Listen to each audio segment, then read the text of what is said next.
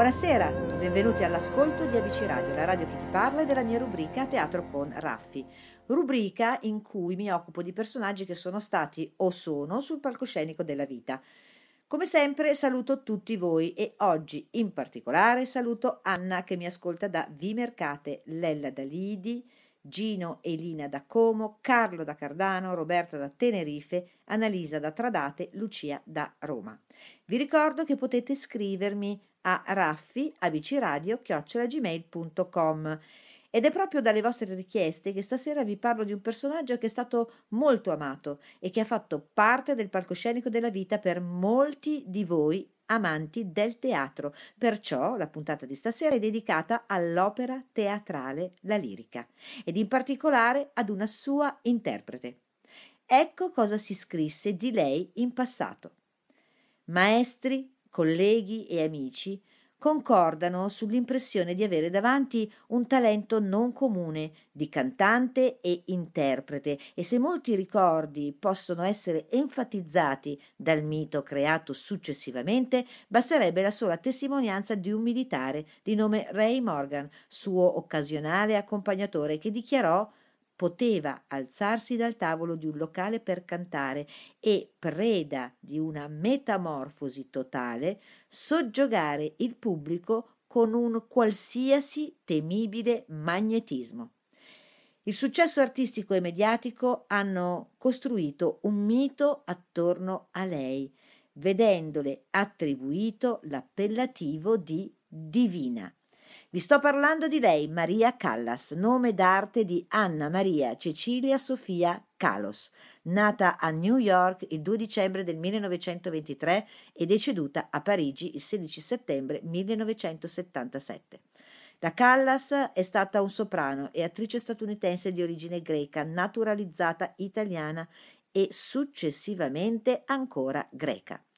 Lei è stata la voce che ha fatto sognare il mondo dell'opera perché la sua voce coniugava un timbro unico a volume notevole, di grande estensione ed agilità.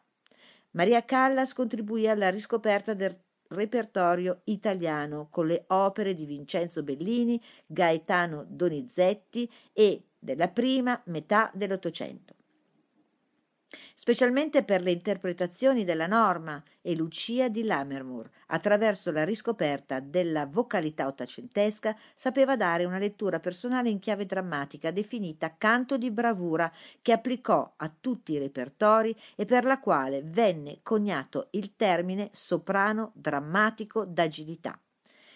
Il cognome originario del padre, che spero di pronunciare in modo corretto, era Calogheropoulou e venne in seguito semplificato proprio dal padre al suo arrivo negli Stati Uniti, dapprima in Kalos e in seguito Maria lo trasformò in Callas. Un alone di mistero restava anche per quanto riguarda la data di nascita. Non si comprende il motivo, ma erano state dichiarate tre date differenti, il 2, il 3 e il 4 dicembre del 1923. L'atto di nascita riportava il 3, il passaporto il 2, mentre sia la madre che Maria concordavano sul 4, data in cui Callas non era sicura, ma che prediligeva. Ma anche qui ci sono varie ipotesi, partendo dal giorno che è quello di Santa Barbara, che a Maria Callas piaceva moltissimo. Dopo varie ricerche oggi è assodato che la data esatta è il 2 dicembre 1923. Stando ai racconti di Evangelina Dimitriadu, la madre, sembrava già piccolissima ben avviata la carriera musicale. A tre anni ascoltava arie d'opera, mentre a quattro cominciò a mettere insieme le prime melodie al pianoforte.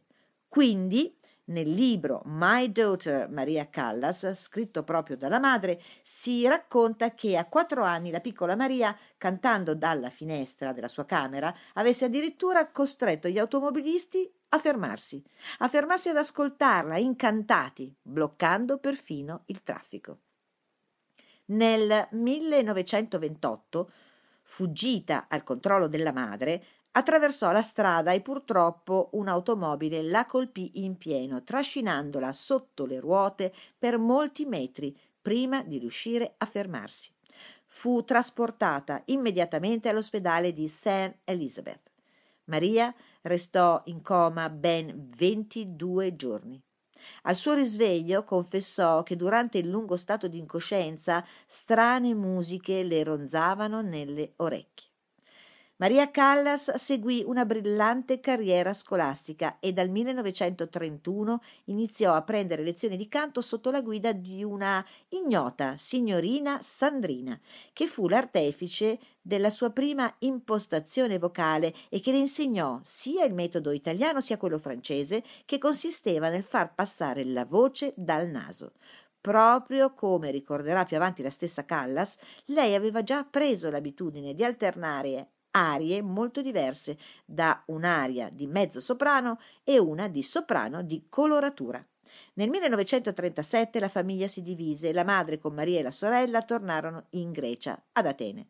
Lì Maria fu ammessa al conservatorio, dove si diplomò in canto, pianoforte e lingue, studiando con il soprano italiano Maria Trivella.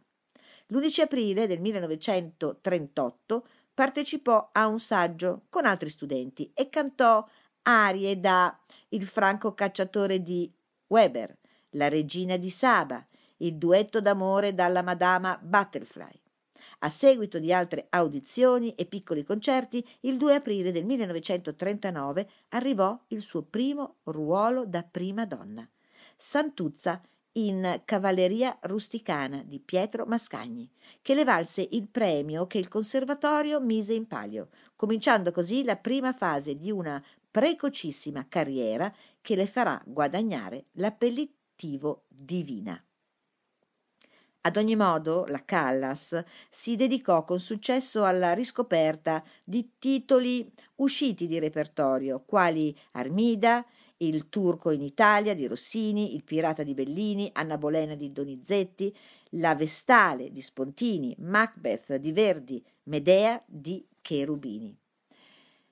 Restate con me perché dopo lo stacco musicale vi racconterò di più.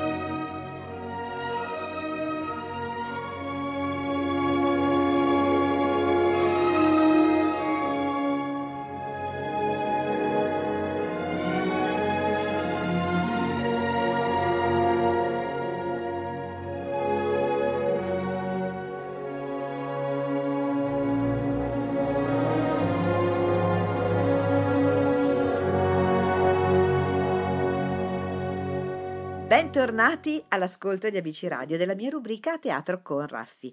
Vi ricordo il numero di telefono di ABC Radio dove poter lasciare i vostri messaggi WhatsApp che è il 342 1897 551. Stasera sul mio palcoscenico ho inserito Maria Callas.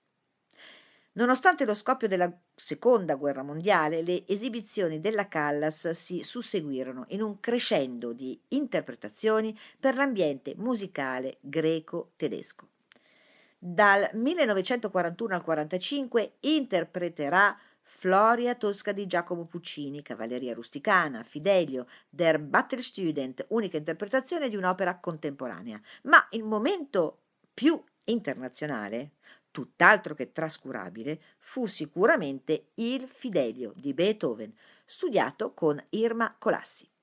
In quel periodo i più importanti organismi di Atene erano in mano all'occupante nazista e Maria, diplomata in italiano, spagnolo e francese, non conosceva il tedesco, ma lo studiò appositamente con insegnanti greci, evitando accuratamente di venire in contatto con i tedeschi occupanti. Grazie alla sua lettura presso l'Arena di Erode Attico, un piccolo teatro in pietra nell'Acropoli di Atene, le dodici rappresentazioni estive, cioè un dramma beethoviano della libertà, acquisirono, nonostante le tensioni, un'enorme valenza allusiva alle condizioni di allora della Grecia, pur non risparmiandole da parte dei colleghi accuse di collaborazionismo per aver cantato sotto una direzione tedesca. Ma vi racconto una curiosità. Durante quel periodo le ispezioni fasciste non mancavano ed è noto che la famiglia Callas nascondesse in casa alcuni militari inglesi. Un episodio reale e toccante riporta che la Callas improvvisò vissi d'arte dalla Tosca al pianoforte proprio durante una di queste ispezioni e i militari, distratti dalla bellezza del suo canto, avrebbero desistito da più approfonditi controlli. Varie testimonianze riportano anche che durante i difficili anni di guerra la Callas si impegnò a mantenere sé e la famiglia, con i più disparati mestieri, adeguandosi a cantare in tutti i locali, ma anche svolgendo nel frattempo lavori pesanti, oppure lavorando per un certo periodo come interprete presso l'ambasciata inglese. Nel 1945 tenne a Salonicco numerosi concerti dove, oltre alle arie tradizionali e ai canti popolari greci, alternò alcuni brani all'epoca di raro ascolto e pensate un po', un aneddoto, vuole che la Callas abbia addirittura cantato da sola il duetto Otello Desdemona dall'Otello di Rossini, alternandosi nelle due parti, sia come soprano sia come tenore. Il 3 agosto del 1945 tenne l'ultimo concerto ad Atene e con all'attivo sette ruoli principali in 57 recite dal vivo, un ruolo secondario, parti da corista, almeno sette recitals, 14 concerti e una decina di esami di conservatorio, nonché un programma trasmesso in diretta da Radio Atene il 14 settembre 1945 fece ritorno a New York per ricominciare la una nuova carriera, nonostante la totale disapprovazione della maestra Elvira De Hidalgo, che le indicava l'Italia come unica possibile meta, nonché patria musicale. La Callas si decise a raggiungere l'Italia solo nel 1947. Restate con me perché dopo lo stacco musicale vi racconterò come la Callas ottenne il successo in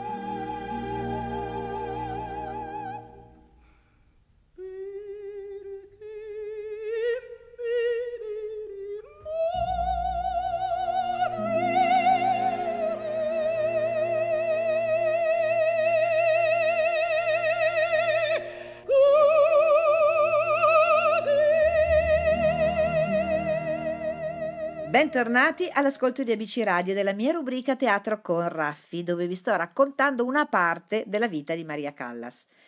A New York, nel mese di dicembre del 1946, ottenne un'audizione al Metropolitan Opera House, dove le furono proposti Madama Butterfly e Fidelio. Ma il soprano si sentiva fisicamente fuori ruolo e declinò l'offerta del Fidelio perché non si sentiva di cantarlo in inglese come le era stato richiesto. Nel gennaio del 47 cantò invece a Chicago la Turandot. Sempre nel 47 Maria entrò in contatto con Giovanni Zenatello, direttore artistico dell'Arena di Verona, giunto in America per ingaggiare nuove voci per la Gioconda.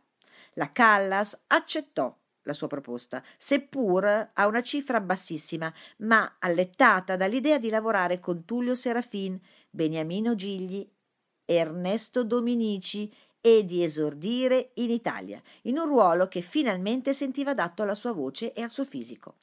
Il 27 giugno del 1947 Maria Callas giunse in nave a Napoli e poi si recò a Verona per incominciare le prove. Appena giunta nella città veneta, incontrò Giovanni Battista Meneghini, grande appassionato di opera e titolare di una fiorente industria di materiale da costruzione. Tullio Serafin, famoso direttore d'orchestra italiano, la indirizzò ad alcuni maestri di canto locali per perfezionare la pronuncia e italianizzare il suo canto.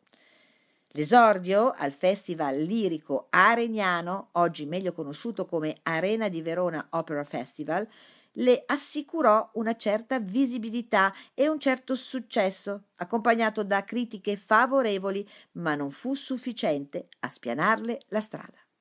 Poi, nella sua vita, entrò in modo stabile Giovanni Meneghini, che ufficializzò il fidanzamento con la Callas e dall'altra la collaborazione con il direttore Serafin, che la volle a Roma per insegnarle nota per nota la parte di Isotta, con cui la fece esordire alla fine dello stesso anno al Gran Teatro La Fenice di Venezia, da lui diretta.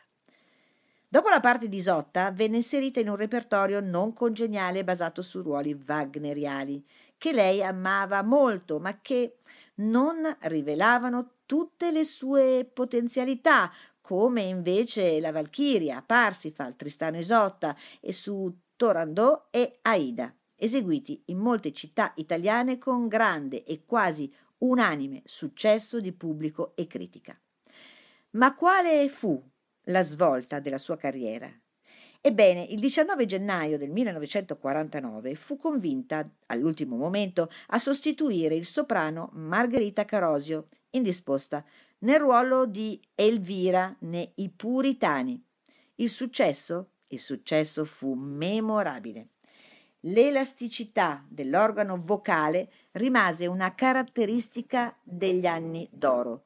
Tuttavia, già nel 1958, quando il Met le propose la Traviata e il Macbeth insieme, Maria rifiutò le condizioni del contratto e dichiarò che la sua voce non era un ascensore che poteva andare su e giù a comando.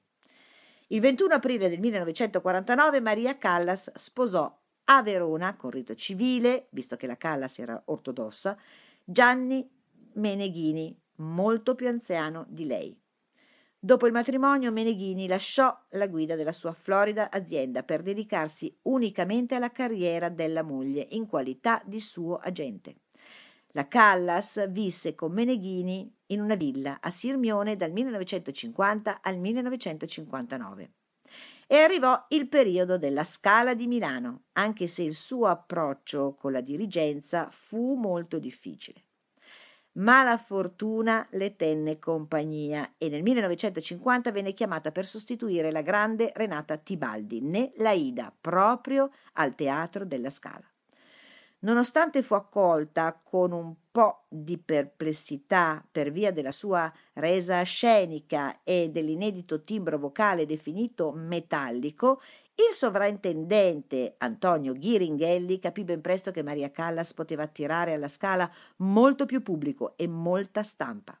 Così la Callas riuscì a fare della sua permanenza alla scala un periodo d'oro collaborando con Del Monaco, Di Stefano, la Barbieri, Bastianini, il baritono Tito Gobbi e la Simeonato, che divenne sua grandissima amica. La Callas si trasferì a Milano e inaugurò la stagione lirica del celebre teatro milanese nel dicembre del 1951, dove trionfò nel ruolo della duchessa Elena nei Vespri siciliani, continuando a mietere grandi successi interpretando le più grandi figure femminili della lirica, da Norma a Lady Macbeth nell'apertura della stagione 52-53, Gioconda nella stessa stagione, Leonora ne Il Trovatore nel 1953, Medea diretta da Leonard Bernstein nella stagione 53-54, Lucia di Lammermoor diretta da Herbert for Karajan nel 1954, Alceste e Violetta nella Traviata diretta da Carlo Maria Giulini nel 1955. Nel 1956 fu tournée nei più grandi teatri del mondo, dal Metropolitan Opera House di New York alla Civic Opera di Chicago fino al Covent Garden di Londra. Si aprì così anche la strada della discografia e fu la EMI che le offrì un contratto e la Callas cominciò a incidere una serie nutritissima di opere, tra cui Lucia di Lammermoor di Donizetti, Norma, Tosca, La Sonnambula, ma si possono trovare anche alcune registrazioni pirata come Medea, Armida, I Vespri Siciliani o Anna Bolena. Una curiosità il cachet che Maria percepiva per ogni opera da lei interpretata era per quei tempi esorbitante. Per la stagione 1951-52 Maria ottenne un compenso di 300.000 lire per recita. In seguito si alzò ogni due anni, arrivando a percepire nel 57 700.000 lire a recita più un bonus fuori contratto di 150.000 lire a recita a titolo di rimborso spese di soggiorno e studio privato degli spartiti. Restate con me perché dopo lo stacco musicale vi parlerò della sua trasformazione e del suo incontro con Aristotele Onassis.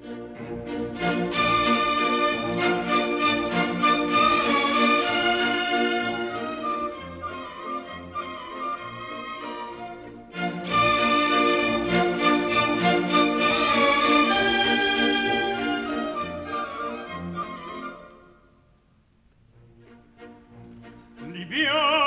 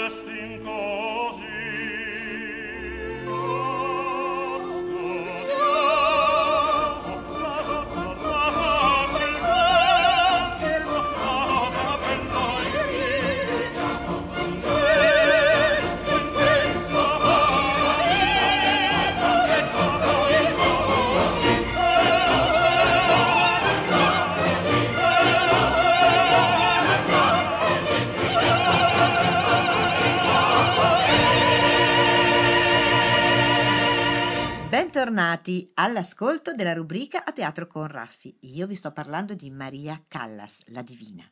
Pensate che tra il 1952 e il 1954 la cantante perse ben 36 kg, arrivando a sfiorare i 54 kg. Una dieta a base di carne e verdure ne modificò il metabolismo. Peraltro Maria Callas non era certo obesa, ma aveva solo un sovrappeso distribuito su un'altezza di 1,72 m. Ma perché una dieta così ferrea? Il modello preso dalla Callas fu l'attrice Audrey Hepburn vista in vacanze romane. Ma Audrey era quanto di più lontano si possa immaginare dalla corporatura e dai tratti fortemente marcati della greca. La figura di Maria cambiò così drasticamente e la conseguenza sull'arte scenica fu spettacolare. La Callas riconcepì le sue creazioni in senso coreografico, imponendo un modello di recitazione fortemente espressionistico, peraltro in lei canto e recitazione erano qualcosa di assolutamente integrato, difficile da descrivere.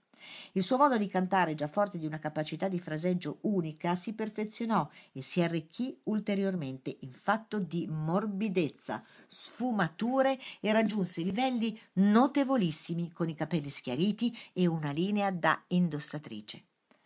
Nel novembre del 1954 cantò Norma la Traviata e Lucia di Lammermoor a Chicago. Era la prima volta che tornava in patria dopo il 1947 e gli americani, dal pubblico ai critici, si inginocchiarono di fronte a una cantante diversa da tutte le altre. La sua immagine di tutti i giorni si affidò alla stilista italiana Bicky e diventò un'immagine sofisticata ed elegante. Era perfetta nei salotti milanesi degli anni 50. I salotti e i ristoranti diventarono un tutt'uno col teatro, ma uno star system di stampo cinematografico molto tipico di quegli anni stava per tenderle una trappola fatale.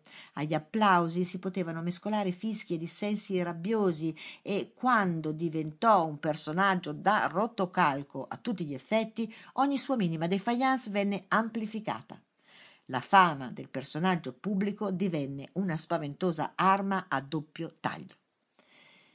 Il 3 settembre 1957, ad un ricevimento a Venezia all'Hotel Danieli organizzato in suo onore, incontrò per la prima volta Aristotele Onassis. Poi, nel dicembre del 1958 a Parigi, dopo un concerto, Onassis andò a renderle omaggio nel suo camerino. Nel luglio 1959 Onassis la invitò a trascorrere le vacanze estive sullo yacht Cristina e lei accettò. Al rientro a Monte Carlo, Maria Callas aveva deciso di essere perdutamente innamorata del greco e di lasciare per sempre Meneghini. Da quel momento ogni uscita pubblica della cantante diventò preda dei giornalisti e a partire dal 1957, oltretutto, le condizioni vocali mostrarono segni di logoramento con varie defezioni in diverse rappresentazioni. L'anno successivo segnò l'inizio di una vera e propria fase critica. Da Roma a Milano ebbe non pochi problemi e spesso con attacchi di afonia che la obbligavano a non terminare i concerti. Secondo diverse fonti, nell'aprile del 1960, Maria Callas diede alla luce un bambino, frutto della sua relazione con Onassis, morto pochi istanti dopo a causa di un'insufficienza respiratoria e sepolto in un cimitero nella periferia nord di Milano. Ma Meneghini dichiarò in seguito che era impossibile, dato che la Callas era stata dichiarata sterile. Ad ogni modo, nel gennaio del 1964, su forti insistenze di Franco Zeffirelli, cantò in una nuova produzione di Tosca al Covent Garden di Londra e successivamente Norma a Parigi. Nel 65 decise di ritornare sulle scene e fu trionfale, ma non durò a lungo. Voce e fisico non ressero Impegnata con il Covent Garden di Londra per quattro rappresentazioni di Tosca, riuscì a tenerne solo una, quella di gala, in presenza della regina Elisabetta il 5 luglio 1965 e questa fu l'ultima volta che Maria Callas cantò in un'opera integrale. Nel 1966 la Callas decise di tornare alla cittadinanza greca nella speranza di un nuovo matrimonio. Tuttavia, l'armatore Aristotele Onassis non solo si rifiutò di regolarizzare la loro unione, ma nel 1968 decise di sposare Jacqueline Kennedy, vedova John Fitzgerald Kennedy. A seguito di questa umiliazione Maria Callas cadde in depressione e nel 1969 però ebbe una grande occasione per tornare alla ribalta, non più nell'opera, ma nel cinema, come protagonista del film Medea di Pierpaolo Pasolini. Nell'ottobre del 73 incominciò un tour mondiale con Giuseppe Di Stefano che si concluse l'11 novembre del 74 a Sapporo.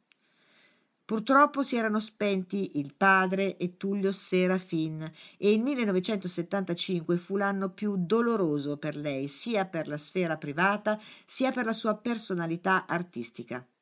A marzo, inoltre, morì Onassis e il 2 novembre fu ucciso Pierpaolo Pasolini.